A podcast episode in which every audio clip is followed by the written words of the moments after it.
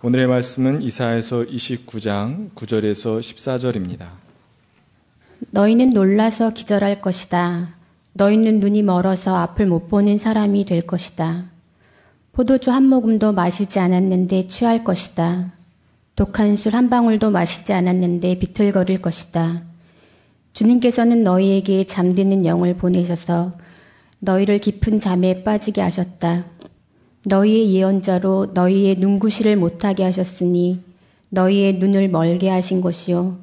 너희의 선견자로 앞을 내다보지 못하게 하셨으니 너희의 얼굴을 가려서 눈을 못 보게 하신 것이다. 이 모든 묵시가 너희에게는 마치 밀봉된 두루마리의 글처럼 될 것이다. 너희가 그 두루마리를 유식한 사람에게 가지고 가서 이것을 좀 읽어주시오 하고 내주면 그는 두루마리가 밀봉되어 있어서 못 읽겠소 하고 말할 것이다. 너희가 그 두루마리를 무식한 사람에게 가지고 가서 이것을 좀 읽어주시오 하면 그는 나는 글을 읽을 줄 모릅니다 하고 말할 것이다. 주님께서 말씀하신다. 이 백성이 입으로는 나를 가까이 하고 입술로는 나를 영화롭게 하지만 그 마음으로는 나를 멀리하고 있다. 그들이 나를 경외한다는 말은 다만 들은 말을 흉내내는 것일 뿐이다. 그러므로 내가 다시 한번 놀랍고 기이한 일로 이 백성을 놀라게 할 것이다. 지혜로운 사람에게서 지혜가 없어지고 총명한 사람에게서 총명이 사라질 것이다. 이는 하나님의 말씀입니다. 세상에서 곤고한 일을 만난 모든 사람들을 품어 안아 주시는 주님의 은총과 평강이 교회 여러분 모두와 함께 하시기를 빕니다. 아, 오색으로 물들어가는 가을산을 바라보는 것은 언제나 행복한 일입니다. 아침마다 공원을 거쳐 걸어오는데 걷다 보면 어느 순간 문득 색채의 마법 속에 갇힌 것 같은 느낌이 들어 바라보면 성급한 나무들이 이미 아, 물들었고 물들었던 나뭇잎들이 밑바닥에 깔려서 용단처럼 깔려 있고 그리고 거기에 아침 햇살이 비춰드는 그 장소에 이르면 참 좋다 하는 마음이 저절로 들기도 합니다. 마치 스테인드 그라스를 바라보는 것처럼 정말 신비롭게 그 광경을 바라보고 잠시 멈추어 서서 심호흡을 하게 됩니다. 그때마다 아, 좋다 하는 느낌이 듭니다. 살면서 여러분 언제 아, 좋다 이런 말을 하며 지내셨는지 모르겠습니다. 어떤 이들은 종교 체험을 일러서 아하 체험이라고 말하기도 합니다. 아하 하고 깨닫는 거죠. Aha experience. 이것은 종교학에서 혹은 신학에서 자주 사용되고 있는 단어이기도 합니다. 뭔가 아름다운 풍경 앞에서 혹은 장엄한 풍경 앞에서 아하 하고 놀랄 때 그때만이 아니라 맑고 깊고 넓고 웅숭 깊은 영혼과 만나서 아, 이 마음이지 하고 느낄 때 우리는 그때 비로소 나의 작은 자아의 껍질들이 깨지고 내가 더 넓은 세계 앞에 개방되고 있다는 사실을 느끼기도 합니다. 이것이 하나님이 인간에게 마련해 주신 아주 아름다운 선물이라는 생각이 들기도 합니다. 놀란다는 거, 깜짝 놀라는 것 말고 정말 존재의 놀람 혹은 경탄 이런 것들이 우리의 삶에 선물처럼 주어질 때가 있습니다. 얼마 전에 EBS 다큐 프라임이라고 하는 곳에서 차강티메 흰 낙타 이야기라는 다큐멘터리를 봤습니다. 그거 보고 정말 좋아서 간직하고 있었는데 어제도 또 하더라고요. 재방송 어제 건 보지 않았습니다. 혹시 못 본 분이 있다고 한다면 한번 좀 보시라고 권고해 주고 싶습니다. 몽골의 남고비 사막인 가르빈 지역에 사는 유목민들의 삶을 다큐는 보여주고 있었습니다. 그들은 척박하게 이를 데 없는 그 사막과 마주 선채 살아야 하는 고통스러운 사람들이었습니다. 많은 사람들이 낙타를 기릅니다. 그런데 그 낙타의 생태가 매우 놀라웠습니다. 새끼를 낳을 때가 되면은 낙타는 안전한 집안에 있지 않고 오히려 사막으로 나아갑니다. 왜냐하면 다른 동료 낙타들이 새끼를 해칠까 무섭기 때문에 사막으로 나가고 주인은 사막을 향해 나가고 있는 낙타를 바라보기만 합니다. 그리고 이틀 사흘 그 사막을 거닐면서 이 어미 낙타는 산고 끝에 새끼를 낳습니다. 그런데 다른 네 발 달린 짐승들은 보통 태어나자마자 조금 있으면 일어서서 어미젖을 빨곤 하는데 낙타는 그러지 못해서 일어나려다 넘어지고 또 넘어지고 이것을 반복합니다. 그리고 그렇게 말하더군요. 이 새끼 낙타는 사흘 안에는 스스로 일어서야 한다고 말이죠. 왜냐하면 그래야 일어서야 어미 젖에 당도할 수 있기 때문에 그렇습니다. 사흘 안에 일어서지 못하면 굶주린 채 이 새끼는 죽을 수밖에 없습니다. 사막으로 나간 자기 집 낙타를 어찌 됐는지를 보기 위해 유목민이 오토바이를 타고 사막으로 찾아 나섭니다. 그리고 새끼가 태어난 것을 바라보면서 그 주인은 그 새끼의 목에다가 천 하나를 감아줍니다. 그것은 푸른색 천인 하닥이라고 하는 것입니다. 몽골 사람들에게 푸른색은 하늘을 뜻하는 것이기 때문에 매우 성스러운 일에 사용되는 천인데 그 낙타의 목에다가 그 푸른색 천 하닥을 걸어줍니다. 그 마음속에는 이런 염원이 담겨 있죠. 잘 자라서 튼튼한 낙타가 되어 다오라는 바람이 그 속에 있습니다. 그리고 이것도 있죠. 늑대의 눈으로부터 이 새끼를 보호해 달라고 하는 염원도 그 속에 담겨 있습니다.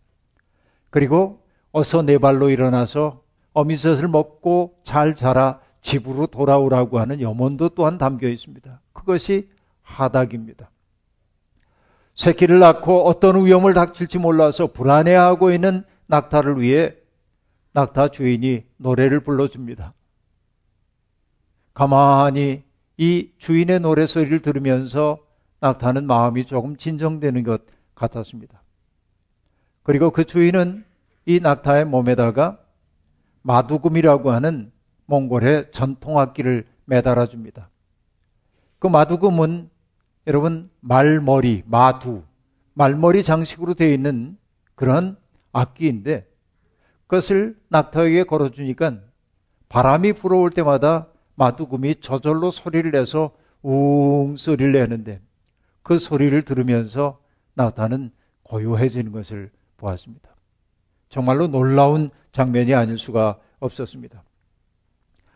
짐승과 사람 사이에 이 깊은 교감, 바람과 악기가 만나 빚어내는 신비한 소리, 이것이 생명의 신비가 아니고 무엇이겠습니까? 그리고 제가 더 놀랐던 것은 새끼를 발견한 주인이 그 새끼를 품에 안고 집으로 돌아오는 것 아니라 며칠을 더 놔둔다는 것입니다. 왜냐하면 사막의 무서운 밤을 오롯이 내 힘으로 이겨내라고 하는 뜻이 그 속에 담겨 있습니다. 생명이란 이렇게 존엄하고 장엄한 것입니다. 정말 그 광경을 바라보면서 저는 느꼈습니다. 어쩌면 도시에 살고 있는 우리가 잊어버리고 있는 것이 있지 않을까. 정말 우리는 잘 산다고 여기에 살고 있지만 생명에 대한 근원적 감수성을 잃어버린 채 사는 것 아닐까 하는 생각을 하지 않을 수 없었습니다. 도시는 사람을 분주하게 만듭니다. 그래서일까요? 우리는 시간을 타고 살지 못하고 시간에 쫓기며 살아갑니다. 시간에 쫓기다 보니까 시야는 협소해지고 좌우를 둘러볼 여유조차 없이 삽니다. 눈앞의 것 이외에는 보지 못합니다. 넓은 세계와 접속하지 못하니 내 눈앞에 있는 것이 내 삶의 전부인 것처럼 보여서 우리는 언제나 전전긍긍하며 살아갑니다. 그리고 남에게 뒤처지지 않기 위해 인터넷 검색하고 정보를 얻으려고 했습니다. 유튜브를 통하여 정보를 얻으려고 합니다. 그래서 우리는 제법 사람들에게 나도 안다고 말할 수 있습니다. 하지만 그것이 우리의 삶에 대한 진지한, 진실한 인식에 이르게 하지 못합니다.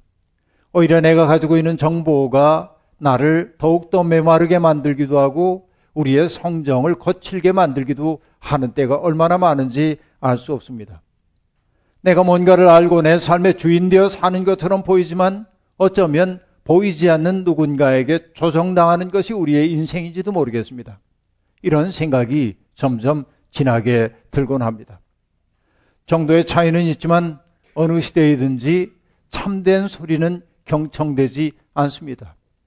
왜냐하면 참된 소리는 언제나 안일한 우리의 삶에 균열을 일으키고 우리의 삶을 뒤흔들어 놓기 때문에 그렇습니다.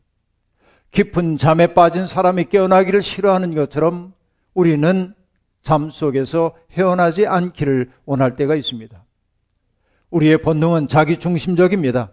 나 좋을 대로 하고 싶은 것이 인지상정입니다. 그러나 참된 소리는 우리에게 말합니다.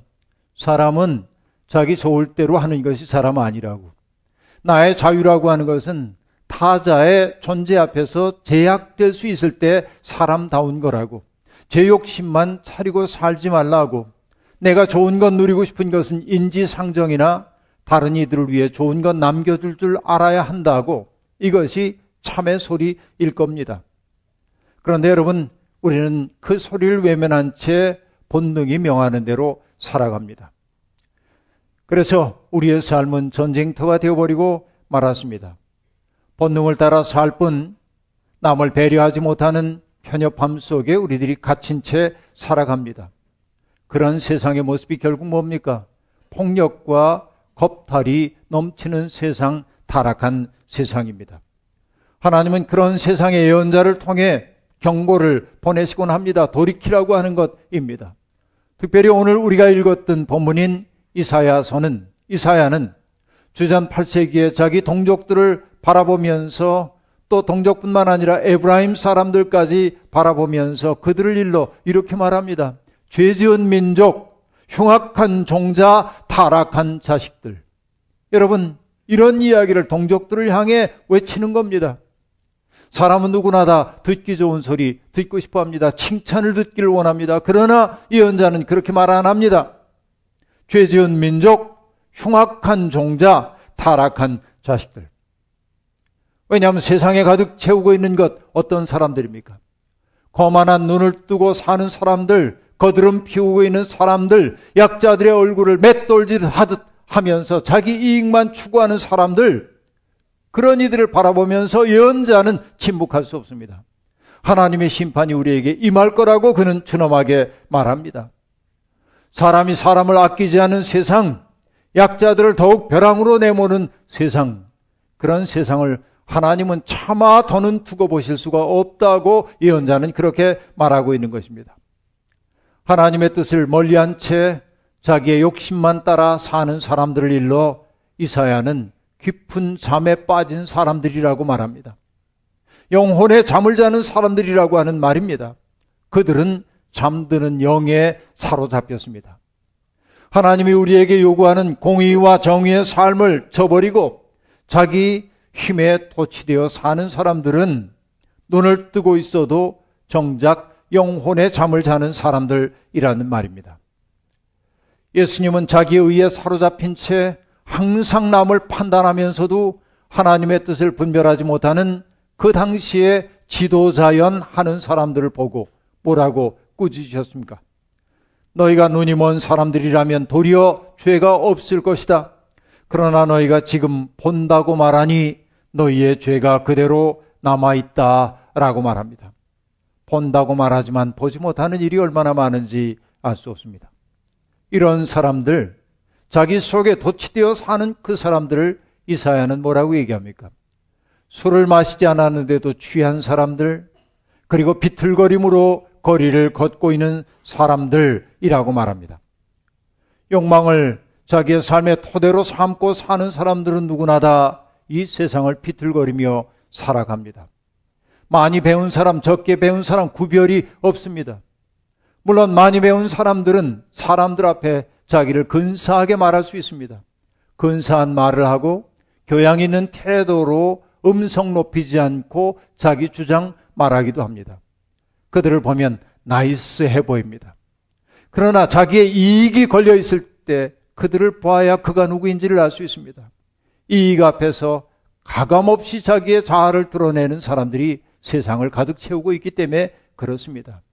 이익이 삶의 동기가 된 사람들은 많이 배우나 그렇지 않으나 차이가 없다 하는 이야기입니다. 하나님은 개선의 여지가 없이 타락한 세상을 바라보면서 그들에게 잠드는 영을 보내신다고 말하고 있습니다. 모두가 잠에 빠져 자기들을 위해 임박한 위험을 보지 못하게 한다는 말일 겁니다. 하나님은 이 사회를 통해서 주님의 말씀을 깨닫지 못하는 지도자들의 우매함을 이렇게 비꼬듯 이야기합니다. 너희가 듣기는 늘 들어라. 그러나 깨닫지는 못한다. 너희가 보기는 늘 보아라. 그러나 알지는 못한다. 이것은 권고가 아니라 그럴 수밖에 없는 그들의 숙명을 말하고 있습니다.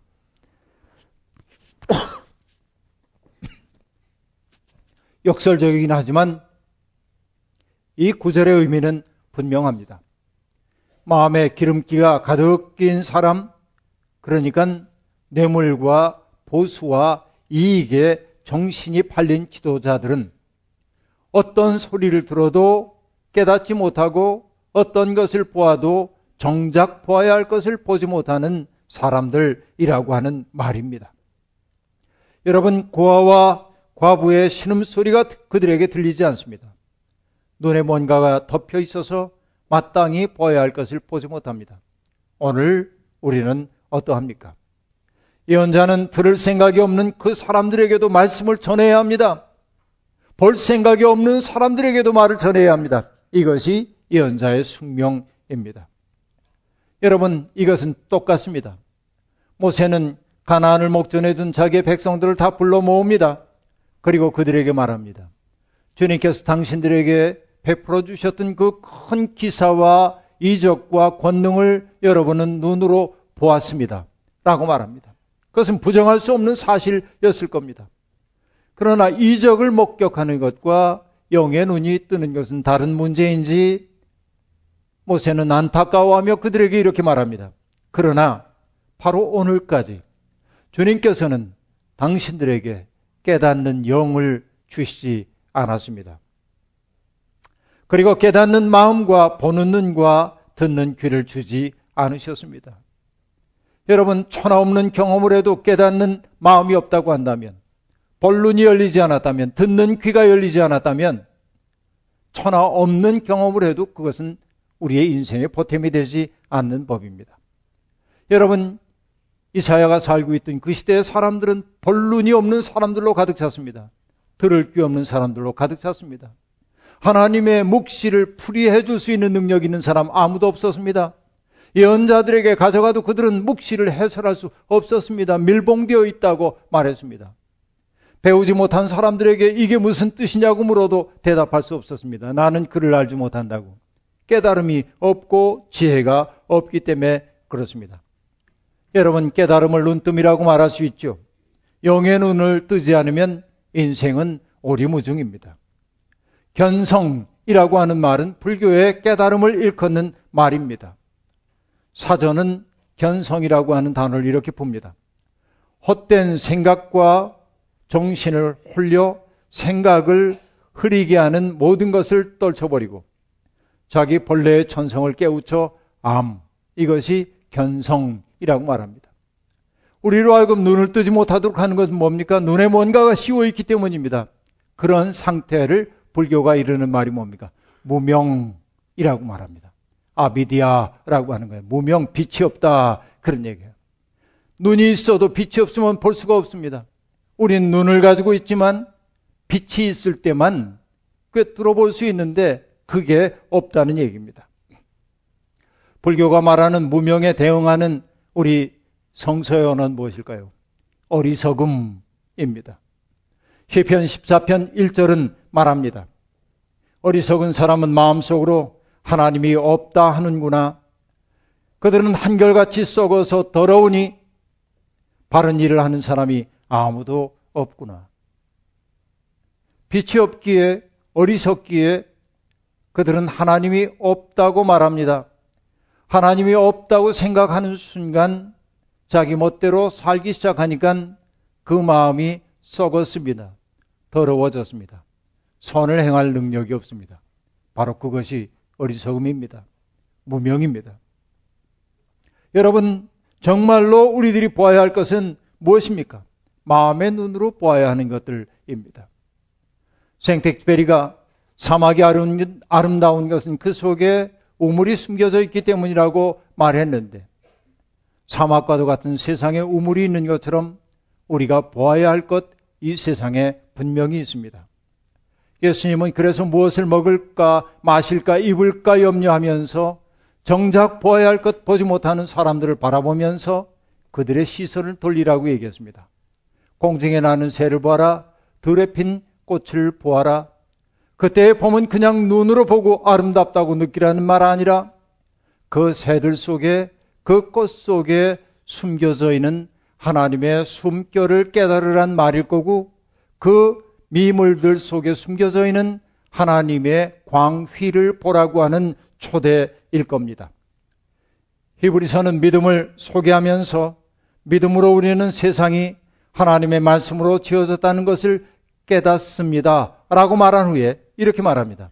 보이는 것은 나타나 있는 것에서 된 것이 아닙니다. 라고 말합니다. 눈에 보이는 것 너머에 있는 보이지 않는 세계를 보는 것이 영의 눈이라고 말할 수 있겠습니다. 이 눈이 열려지면 세상은 다른 모습으로 우리에게 다가옵니다. 시인 구상 선생님의 시집을 들척이다가 신령한 소유라고 하는 시와 만났습니다. 제가 의도적으로 만났다는 단어를 사용하고 있는 까닭은 그것이 제 삶의 큰 도전이 되었기 때문에 그렇습니다. 시의 첫 연은 이렇게 시작됩니다. 이제사 나는 탕아가 아버지 품에 되돌아온 심회로 세상 만물을 바라본다 라고 시작됩니다. 여러분 여기 이제사라고 하는 것은 이제야라고 하는 부사의 방언이겠습니다만 여러분 이것은 무엇을 뜻합니까? 너무 늦은 데 대한 회한이 그 속에 담겨 있습니다. 조금만 더 일찍 세상의 이치를 깨달았으려면 참 좋을 텐데 늦게야 깨달았다고 하는 회한이 그 속에 있습니다. 그런데 어떤 계기가 있었는지 모르겠지만 그는 방탕한 생활 끝에 아버지 집으로 돌아온 탕아의 회한이 되어 자기를 돌아봅니다. 쉼회라고 하는 말을 쓰고 있는데 품을 회자니까 마음속에 품는 바라고 하는데 탕자의 심해가 되어 세상 만물을 바라본다고 시인은 그렇게 말합니다. 방탕했던 세월이 후회 막급입니다. 철없이 굴었던 삶이 부끄럽습니다. 그렇지만 돌아보니 삶이 고맙습니다. 아버지가 그를 있는 그대로 받아주시니 세상이 온통 선물 같습니다. 어느 신학자는 구원받은 경험을 하나님이 우리를 받아들이셨다는 사실을 받아들이는 것이라고 말합니다. 내가 누군가에게 수용되었다고 하는 것, 용납되었다는 것을 깨닫는 것, 이것이 구원받음의 경험입니다. 탕자는 바로 아버지의 품에 안긴 그 사람의 심회로 세상을 바라봅니다. 고맙습니다. 자격 없는데 살게 되었던 것이지요. 그러고 바라보니 주변 일체가 고마움임을 알았습니다. 그래서 시는 이렇게 지속됩니다. 저 창밖으로 보이는 6월의 젖빛 하늘도 싱그러운 실록 위에 튀는 햇발도 지절되며 나르는 참새떼들도 베란다 화분에 흐드러진 페추니아도 새롭고 놀랍고 신기하기 그지없다. 탕하의 심해로 바라보니까 그렇더라는 얘기입니다. 시는 이렇게 또 계속됩니다. 한편 아파트 거실을 휘저으며 나불대며 씩씩거리는 손주놈도 돋보기를 쓰고 백엔모 술을 놓는 아내도 앞 행길 제각기의 모습으로 오가는 이웃도 새삼 사랑스럽고 미쁘고 소중하다. 이 마음 하나 얻으면 우리는 부자 아닙니까? 이 마음 하나 있으면 우리는 이미 행복한 사람 아닙니까? 이 마음이 있으면 우리는 소비 중독, 쾌락 중독, 물질 중독, 허위 의식으로부터 벗어날 만하지 않습니까? 생각해 보면 아주 가끔 우리도 탕아의 심정이 되어 아버지 품에 용납받은 탕아의 심정이 되어 세상 바라볼 때가 있습니다. 고통을 겪고 난 후죠. 그러나 대부분의 시간 우리는 탕아의 눈으로 세상 바라보기보다는 큰아들의 눈으로 세상을 바라봅니다. 요구할 것 많고 내게 주어지는 보상은 적고 속상하고 그러다 보니까 아버지가 원망스럽고 그리고 집 떠난 동생 놈은 더욱더 밉고 주변에 있는 사람들은 밉상으로 보이고 이것이 우리의 실존 아닙니까? 우리는 탕아의 심회로 세상을 바라보기를 잊어버린지도 모르겠습니다. 여러분, 불퉁거릴 것 없습니다. 우리는 그리스도의 은총으로 구원받았습니다. 자격이 있어서가 아니라 자격 없는데도 하나님이 우리를 용납해 주셨고 당신의 백성이라 칭해 주셨습니다. 이 사실을 우리가 머리가 아니라 가슴으로 느낄 때, 아니, 온몸으로 느낄 때, 삶은 선물로 변합니다. 구상 선생은 그 시를 이렇게 마무리합니다. 오, 곳간의 재물과는 비할 바 없는 신령하고 무한량한 소유, 정령 하늘에 계신 아버지의 것이 모두 다 내 것이로구나. 입으로 주님을 가까이 하고 입술로 주님을 영화롭게 하는 사람은 많고도 많습니다. 주님을 경외한다고 말하는 사람들 많고도 많습니다. 그러나 삶을 통하여 아버지의 마음과 일치를 이룬 사람들 많지 않습니다. 하나님의 마음 알아차리는 사람 없습니다. 점점 욕망의 길을 따라가다 보니 지혜도 사라졌고 총명도 사라졌습니다. 이것이 우리의 무명이요 어리석음입니다. 정보의 양은 무한량으로 늘어났지만 우리는 어리석어요. 보아야 할 것 보지 못하기 때문에 그렇습니다. 물질적으로 풍요로운 이 시대에 우리 영혼은 빈곤합니다. 눈이 열려야 합니다. 하나님의 영을 볼 수 있어야 합니다. 우리가 이 사실을 잊고 지금 살고 있습니다. 눈을 떠야 이웃이 보입니다. 눈을 떠야 이웃의 눈물이 보입니다. 귀가 열려야 우리 이웃들의 신음소리가 들려옵니다. 귀가 열려야 세미한 가운데 말씀하시는 하나님의 음성이 들려옵니다. 세상을 가득 채우고 있는 하나님의 숨결을 느끼는 사람들은 자연과 사람을 함부로 대할 수 없습니다. 판단하고 정죄하고 미워하고 따돌리고 혐오하는 것 그것은 하나님 믿음과 아무 관계 없어요. 하나님 믿지 않는 불신이라고 말할 수 있습니다.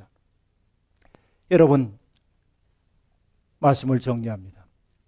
불안에 떨고 있는 낙타를 위해 노래를 불러준 그 유목민처럼 그 몸에 마두금을 걸어주던 그 유목민의 마음처럼 오늘 불안해하는 사람들을 위해 사랑의 노래, 평화의 노래 불러줄 수 있다면 그들에게 그리스도와 함께하는 삶의 아름다움을 전할 수 있다면 우리는 그런 대로 잘 사는 것 아니겠습니까? 우리의 삶이 바로 그런 세심한 보살핌의 삶이 되기를 원합니다. 그리고 주님의 은총으로 이 가을에 우리의 마음의 눈이 활짝 열릴 수 있기를 주의 이름으로 축원합니다. 주신 말씀 기억하며 거듭의 기도 드리겠습니다. 하나님 돌이켜 생각해 보니 우리는 언제나 돌아온 탕자의 눈으로 세상을 바라보기보다는 내가 할 도리를 다하며 살고 있다는 큰아들의 심정이 되어 세상을 바라볼 때가 많았습니다. 그 때문에 우리는 마땅히 받아야 할 대접받지 못한다고 생각했고, 그래서 탕자처럼 방황하다 돌아온 동생들을 귀히 여기지 못했습니다. 그 때문에 우리의 마음 속에 지혜가 사라졌고, 총명이 사라졌고, 눈이 어두워졌고, 귀가 어두워졌습니다. 불쌍히 여기소서, 긍휼히 여기소서, 우리의 눈 열어주소서, 우리의 귀 열어주소서, 하나님의 마음과 깊은 일치 이루어 살게 하소서. 받아들여진 탕자의 마음으로 세상 바라보며 감사하며 살아가는 나날 되게 하옵소서. 예수님의 이름으로 기도하옵나이다. 아멘.